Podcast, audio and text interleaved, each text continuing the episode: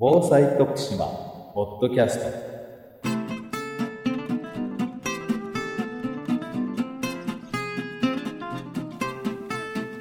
徳島県がお届けする防災徳島ポッドキャスト。今週も防災に関するさまざまな話題についてゲストをお迎えしてお話を伺います。前回に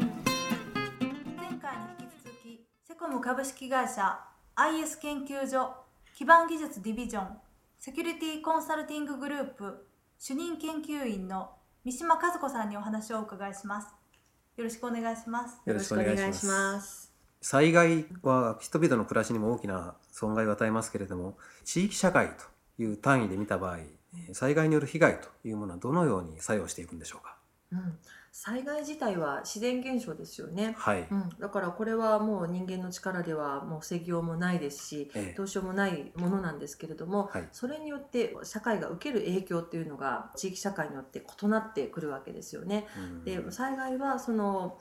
まあ、土木構造物とかそのものを破壊するだけではなくてえその地域社会を社会学的にも破壊していくものだというふうに言われているんですよ。でこれがどういうことかと言いますと、えはい。社会がですねもう日頃から抱えているようなえ。歪みみたいなものですね。社会問題みたいなもの。これがええ。その災害をきっかけに一気に顕在化してしまうということを、えー言われているわけですね。はい。でその歪みってじゃあどんなものなのっていうことなんですが、はい。えーよく言われますのが過疎化高齢化。うん。これがまあ筆頭に上がってくるかと思いますね。あと経済格差もございますし企業分野でいきますと資金繰りがもう日頃から厳しいような零細企業もあるかと思いますね。それから、まあ、災害時援護者の問題はあの必ず出てきますけれども一人暮らしのあのお年寄りですとか障害者の方と。あと最近ですと大型マンションなんかあちこち増えてますけれども、ええ。そういうところは隣近所全く知らないような人たくさんいますよね。はい。その地域社会に溶け込めてないような人たちこれも言ってみればその社会の歪みというか弱みになるわけですよね。で普段は別にそれは問題として表に出てこないんですね。はい支援の手が回っていますし、まあ、ええなんとか回るわけなんですが、まあ、災害によってその皆さんの余裕や余力がなくなってしまうと手が回らなくなってそして一気にそうした問題が出てくるということになっていますね。うん、だから物理的な被害だけを抑え込めばいいというものではなくてですね、地域社会の歪みが表に出てくることによって地域社会が壊れないようにすると。ここが今非常に叫ばれていることですね。地域のその持続可能性を高める地域防災力を高めるという点で、まずそこをしっかりと認識しておかなければならない。そのように考えられていますね。災害によって物理的な被害を被るだけではなくて、うん。はい。地域社会の歪みが顕在化するといった問題も現れるようなんですけれども、はい。地域を守るという考え方から、うん。DCP という考え方が広まりつつあるということですね。うんうん。この DCP とはどういったものなんでしょうか？これはですね district continuity plan の頭文字なんですね直訳すると地域継続計画ということになりますか、はい。あの企業にとっては、うん。えー事業継続計画っていうのを、言われるようになりましたよね。ええ。これを、えー business continuity plan 略して BCP と呼んでおりますけれどもはい。これの地域社会版というふうに言えるんじゃないかと思うんですよ。はい。でこれまでやってきた防災とどこが一番違うのかというところなんですが地域が災害を受けた時に、はい。いかにその災害から受ける影響を小さくして迅速に復旧復興して元の形になって地域を継続させていけるかというところに重点を置いた事前計画並びに対策であるということ。そして担い手がですね通常の防災ですと地域住民自主防災組織そしてまあ行政っていうのが一般的かと思うんですけれども、はい。ここに企業が主体的に関与してくるというところが違うと思うんですね。うんここが大きな特徴となっていてええ。徐々にですけれどもその地域を継続させるための事前の取り組みがえ広がりつつあるところですね。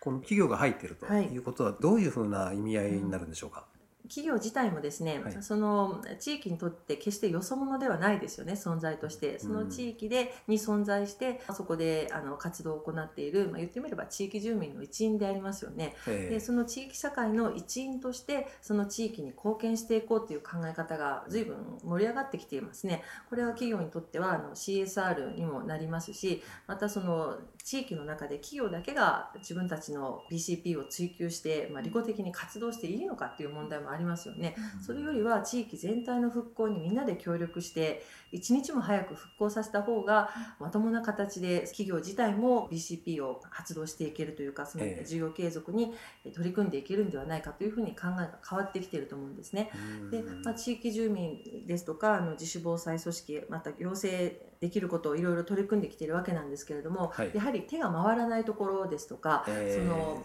役割の真空地帯みたいなところがどうしてもあると思うんですよ。はい。うん、分かりやすいのはその東京駅の周辺のようにですね、えオフィスビルばっかり。え 住民がいないね、はい、そうなんですよ、まあ、住民がいてもすごく少数ですし、はい。昼間は他の地域から働きに来られている方ばっかりっていうような地域は、ええ。本当に地域防災の主体って住民なんですかっていうあのことになりますよね。でそこで災害が起こった時に、はい。誰がそこの再建に主体的に取り組むのかっていうことをよく考えるとそこ真空地帯になってますよね。まあ、そね。こにあのと気づいた企業群というのがあるので、まあ、はい。この DCP という考え方のもとに取り組みを始めているわけなんですが行政とか住民がカバーできないところに企業の強みを生かして関与していく。これが DCP に企業が関与する一番のメリットじゃないかと思うんですよ。企業には企業なりのビジネス的な発想がありますよね。ええ。その一般の人たちよりもシステマティックにものを考えるとかですね、はい。あの書類の書類作ったり早いというのもあるかもしれないですけれども、まあ、そういう考え方があるということ。それからビルがあったらですねそこの共用部分という物理的なスペースを持っていたりするわけですよね。ええ。あと通信会社とか鉄道会社とかそういうところはそれなりに本業が災害からの復興に役立つものをこう持っているところもありますね。でそこからのノウハウの教室であるとか物資や人の教室というのはその地域社会にとっては非常に大きな力になるわけですよね。そこは行政がどんなに頑張ってもカバーできないところだしはい。地域住民も同じですよね、まあ、そういったところが企業がうまくカバーできればその地域の復興力その継続力っていうのは非常に上がってくるんじゃないかと思うんですね。ここが強みかなというふうに思います。で東京駅で行きますと東京駅周辺防災隣組っていう取り組みが2004年ぐらいからありましてね、ええ。そこの、えー地域防災の担い手がどうやら俺たち企業群しかないんではないかと気づかれた方々が協議会を作られてまた大学の先生やなんかと連携をしてえその地域にとって必要な事前対策は何かということを検討を始められたわけですね。えで東京駅周辺というのは災害時の最大のリスクというのは帰宅困難者なんですね。あそこから帰ろうっていう人はそれは多いですよね。たくさんターミナル駅ですしとにかく200万人滞留して八重洲側だけで7万人はい。それだけの帰宅困難者があの周辺に集まってそしてなかなか帰れない状態って考えただけでも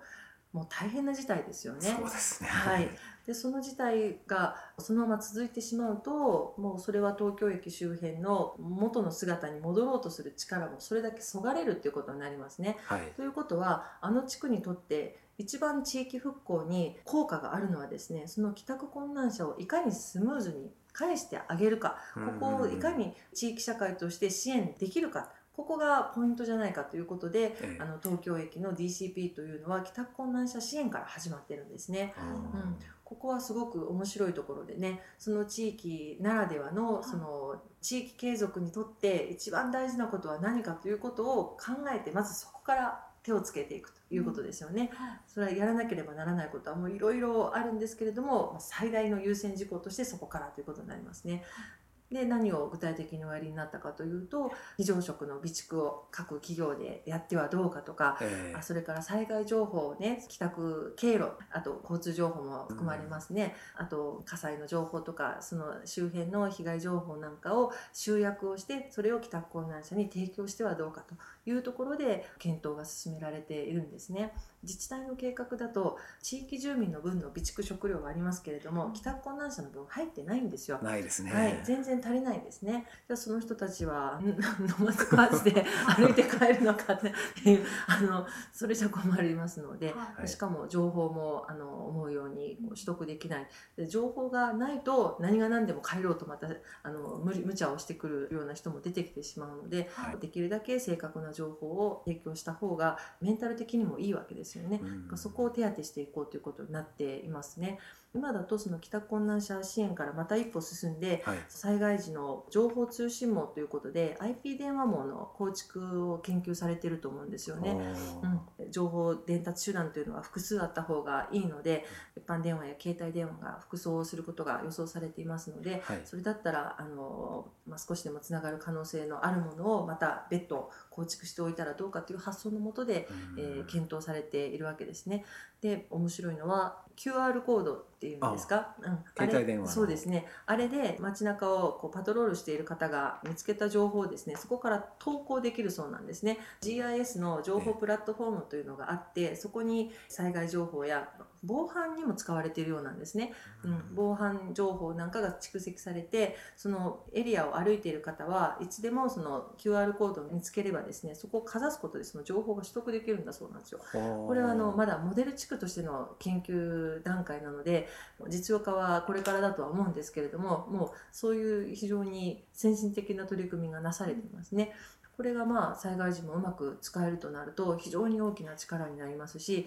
あと日頃使っているものが災害時にも役立つんだっていう、あの考え方にも合致してますのではいあの非常に期待できるところではないかと思いますね。こうした取り組みも企業が絡んでないと絶対にできないことだと思いましたね。都会での DCP の実践例を紹介していただいたんですけれども、はい、地方の DCP の実践例がありましたらご紹介いただけますか？あそうですね。地方でしたらこの事例をご紹介しようと思います。あの新潟県中越地震が発生した後にはい。小千谷市を中心として行われた弁当プロジェクトという取り組みですね。弁当。えはい弁当あのお弁当です。食べる弁当ですね。はい食べる弁当です。はい、はい。防災科学技術研究所の長松さんという方が主体となってえー取り組まれた活動なんですけれども、はい仕組みとしてはですね、はい。この被災地にボランティアとして来られたりあええ。とライフライン関係で、まあ、災害復興に当たられる方々、まあ、必ず被災地に大勢いらっしゃいますよね。はい。その人たちに提供するお弁当を被災した地元の企業で作ろうということなんですよ。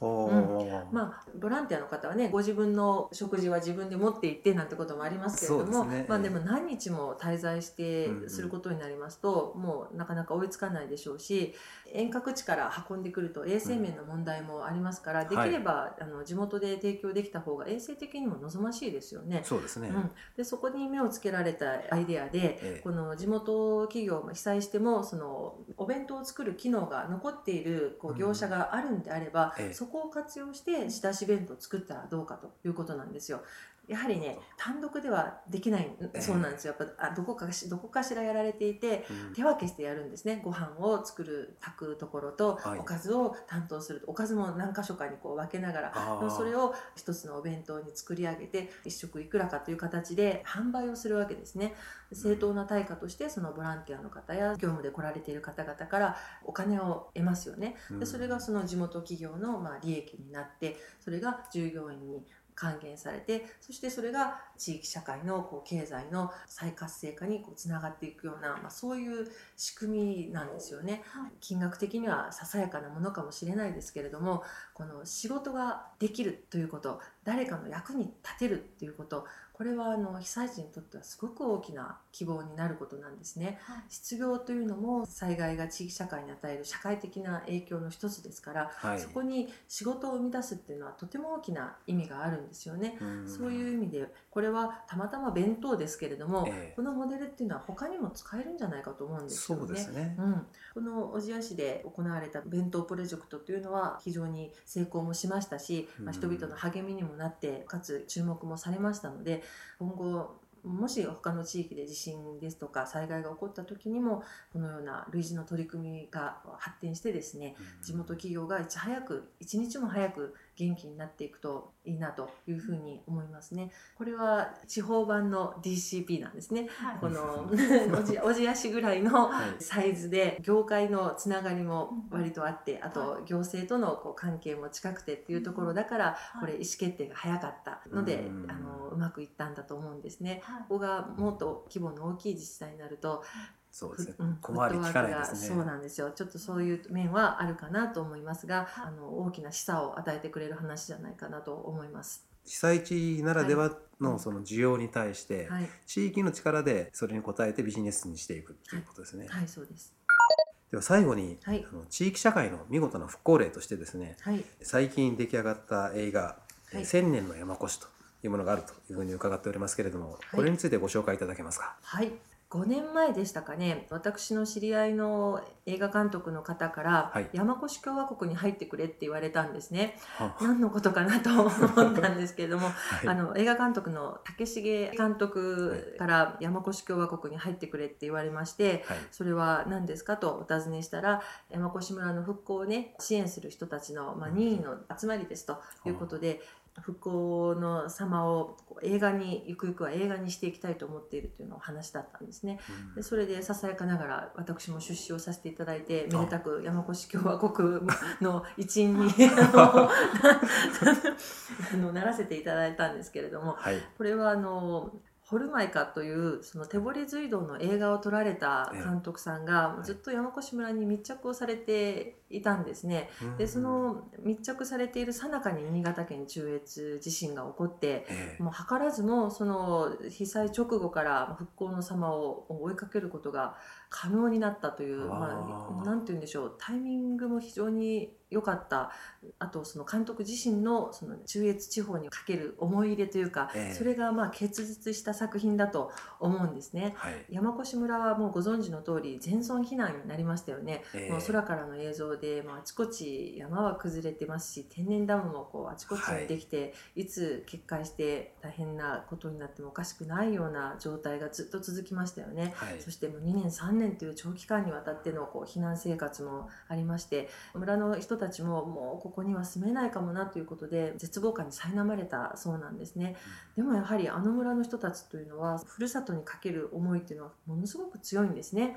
避難生活をしている中でそれまで忘れていたその自分たちのふるさとへの思いとか同じ地域の人たちのつながりをもっと大切にしなきゃみたいなことをそこで再認識していくわけなんですよ。地震が起こる前には多分だいぶ忘れかけられていたことだと思うんですね。それ。それが地震をきっかけにはい。再認識したわけですよね、そういう気持ちの中でやはり山越に帰りたい。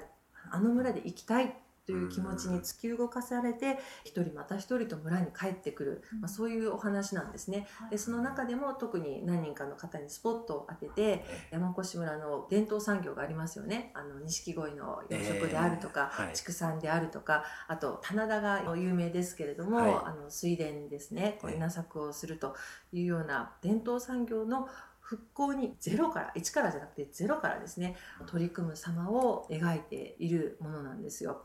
やはり胸を打たれますね。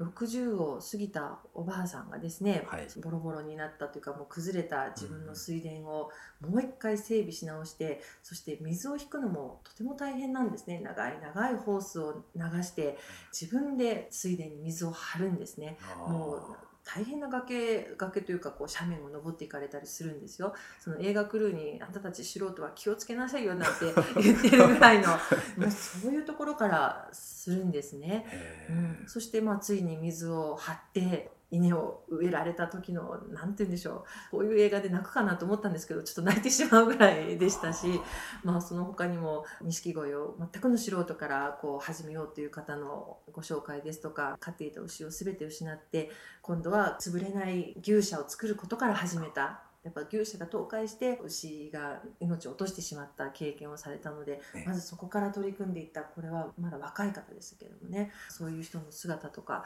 描かれていて山越村がまた生き生きとした元の姿に戻っていく様というのがですね、はい。あの手に取るように伝わってくる映画なんです。とても綺麗ですね。その画像があの災害復興の映画であるにもかかわらずはい。日本の山里の美しさみたいなのがいかんなく伝わってくる映画でしてはい日本の地域も捨てたもんじゃないなと日本のお年寄りも生かしてるなと 素直にはいこう感動できる内容になっています。この映画は上映が決まっている都市ももう7つほどあるんですけれども、あはい。そそれ以外の地域でもえ自主上映を受け付けているそうなんですね。申し込めばテープを貸し出していただいて上映会もできるということになっていますので、はい同じような中山間地を抱える地域などではですねぜひご覧いただきたい映画だなというふうに思います。はい。うん、山越共和国の一員としても もうおすすめしたい内容ですね。はい、インターネットで検索をすれば、はい。出てきます。ね。はい、はい。はい。ぜひ皆さんもご覧いただきたいと思います、今日はどうもありがとうございました。はい、どうもありがとうございました。今週の防災徳島ポッドキャストいかがでしたでしょうか？この番組は徳島県のポータルサイト安心徳島と iTunes ストアからお送りしています。来週もまたお聞きください